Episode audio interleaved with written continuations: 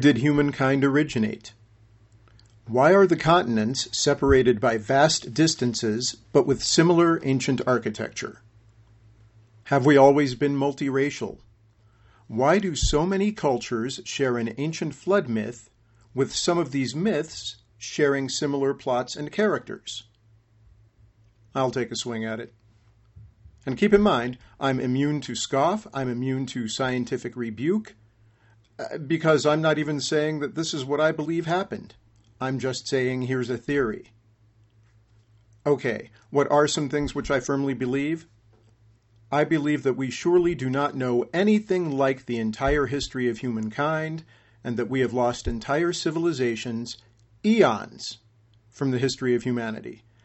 Believing that we know the entire history of this planet or of civilization is colossally arrogant. I believe that if we could remove the sand from the Sahara or the foliage from the Amazon, we would be stunned by our findings, which would indicate massive ancient civilizations. I believe that at various times in deep history, the collective knowledge of mankind has been destroyed. We know for sure that it happened once. I'm referring to the library at Alexandria. I have always believed that there is at least one lost mathematical form, which likely explains the construction of the pyramids and possibly of the great megalithic sites of South America. I now realize that there is quite likely a lost mathematical form which was once used in creating ancient Egyptian statuary. Around the world, various cultures sculpted colossal heads from stone and or built many megalithic structures with giant stones weighing hundreds or thousands of tons. There was a megalithic age, okay? A civilization which we have lost built these things. Around the world lie a great many ancient animal carcasses, these particular carcasses being of extinct animals at elevations far higher than any at which those animals could have lived. This is sort of accepted to be the result of the geological phenomenon known as heave. I generally agree. These animals and their environments were elevated as mountains rose. Okay? However, having not seen these sites, I must wonder if the animals may have been carried in ejecta following an impact and blasted to these great heights. All right? I wonder if there is scree and debris in these areas and if the corpses are smashed. One would think, okay, one would think the bodies would have been destroyed, right? But hey, the carcasses are up there. There are many places in the world where you can see architecture which defies accurate aging. The architectural remnants in these places share strange similarities. In Bolivia, there is a site which we know as Pumapunku. This site is at 13,000 feet in altitude and littered with ancient stonework that really, really does defy conventional explanation. The intricate carving is almost um, almost upsetting to contemplate. Within Pumapunku is a square courtyard. Uh, set into the walls of this courtyard are carvings of many different human faces, right? That these faces are not all from the same race slash culture is apparent. So, either all of these people wandered through Pumapunku, and for some reason someone captured their likenesses, or sculptors from Pumapunku went out to these different places with the intent of capturing a representation of each race and or culture. Now, I don't know how much those base stones would have weighed, carrying them around wise, uh, and what if them got broken or a sculptor botched the job, right? So, a better theory regarding outbound study, of course, is that people from Pumapunku were appointed to go forth throughout the land and draw the faces of all of the different types of people they encountered. Hmm, doesn't that make sense?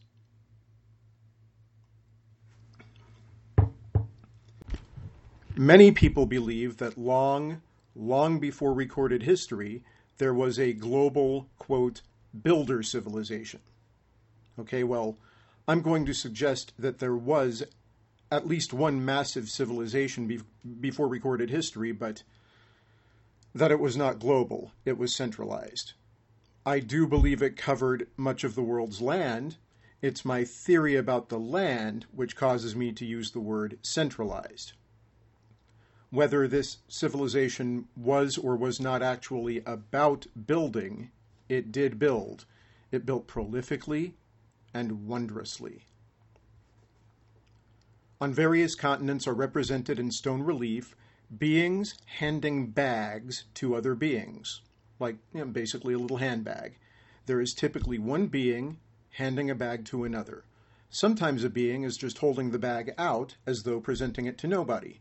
Now, I use the word being due to the fact that in many cases, humans aren't depicted. The most well known images of beings with bags are, of course, those of the Anunnaki, uh, bird headed super beings in some cases, uh, in some cases, no bird head, right? Uh, humanoids who may or may not, according to certain legends, have created humankind, right? Take a look at Sumerian and Assyrian art. Now, similar images exist on other continents as well. So, what was in the bag, right? My guess is that it was the same thing every time. I also theorize that the bag translated from the megalithic Egyptian society to the dynastic Egyptian society in the form of the Ankh. Okay? There are so many images of people passing the Ankh or holding it out for nobody. But people used the term Ankh in their names or were given names including the term. Right? So, if we could really translate the word and the meaning of the handbag in an accurate fashion, perhaps we would have a match. If I could pick two things to know before dying, right, I would pick everything about the Giza Plateau and what's in the bag.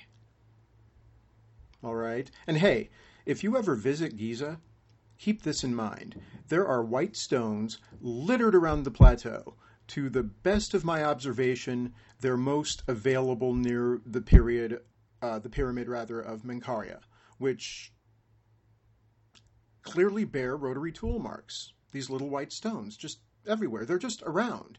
You can pick them up and examine them. Oh, and just indulge me here. You do realize that people who say the ancient Egyptians, who made all of those wonders with copper chisels, made those wonders that way for thousands of years, right? There's thousands of years worth of stuff.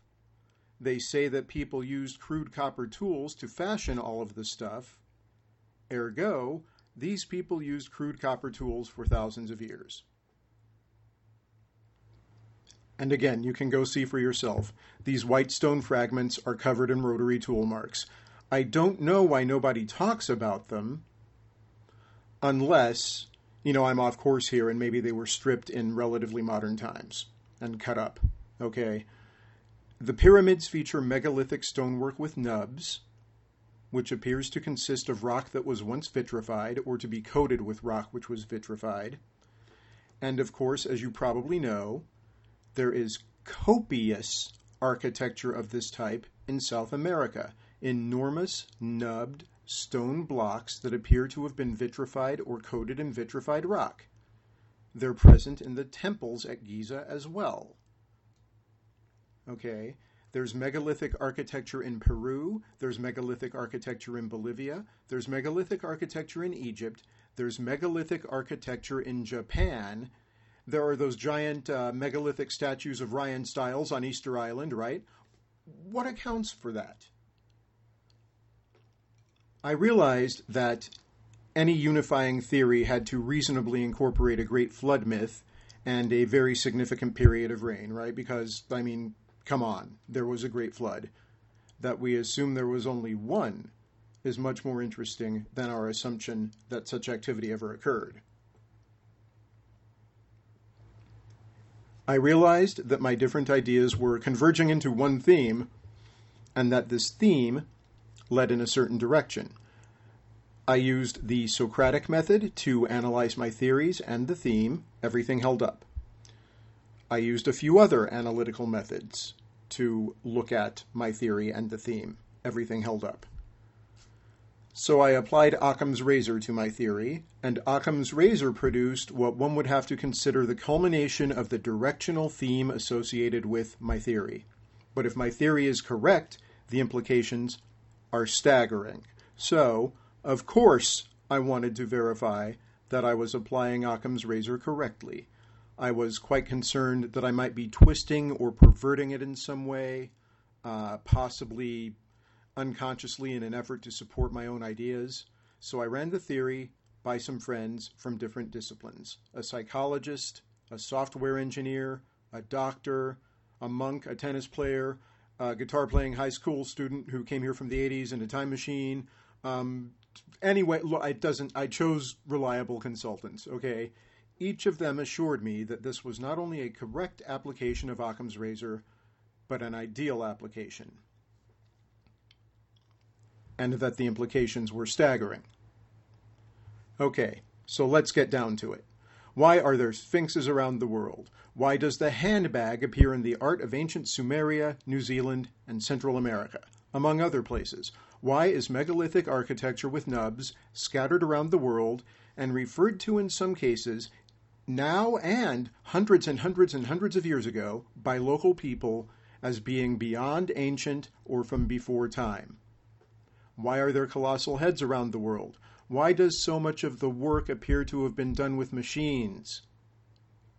It's because Pangea was real, it was populated for a very long time, and people wandered it.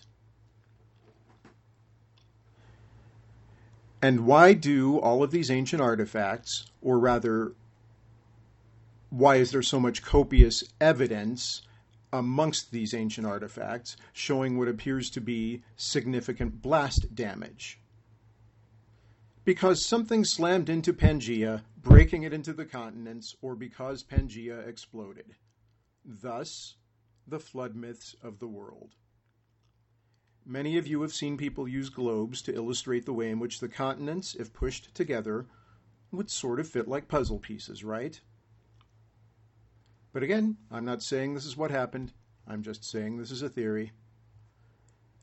And perhaps people were aware of the impending disaster. People who had, for example, to pursue one possible avenue, seen comets or meteorites impact the Earth before, or had maybe been exposed to ancestral tales about such things.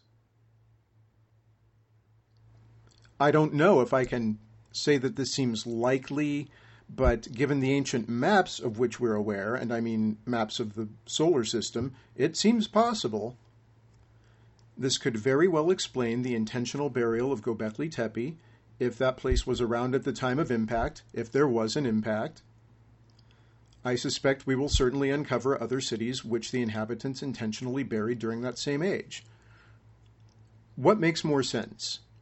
The idea that people without technology of any kind sailed the globe in fantastical feats of nautical expertise from continent to continent, obtaining and passing knowledge along the way, keeping themselves alive and their boats in repair, with the recorded knowledge surviving the nautical passages, and that some very complicated natural disaster affected all of these places, destroying many of them and almost all of the life in each of them, or the idea that there was once one very large and advanced place which people traveled on foot and by beast of burden before inventing the boat and the wheel, which they then used to quicken and expand their travels, and that there would be many people from any given town, village, or population in some other populations at any given time, and that one simple but massive disaster broke this place apart. So let's say my theory is correct. Pangea was multiracial. The ethnic features of the inhabitants varied. Okay? I don't know if it was always this way, but I think that at one time Pangea supported numerous races and or ethnicities. You know where I think we can see the ancient faces of these people? In the walls of that courtyard at Puma Punku. And I think that at Gobekli Tepe, we see images of animals with which these people were familiar that were extinct eons before living memory.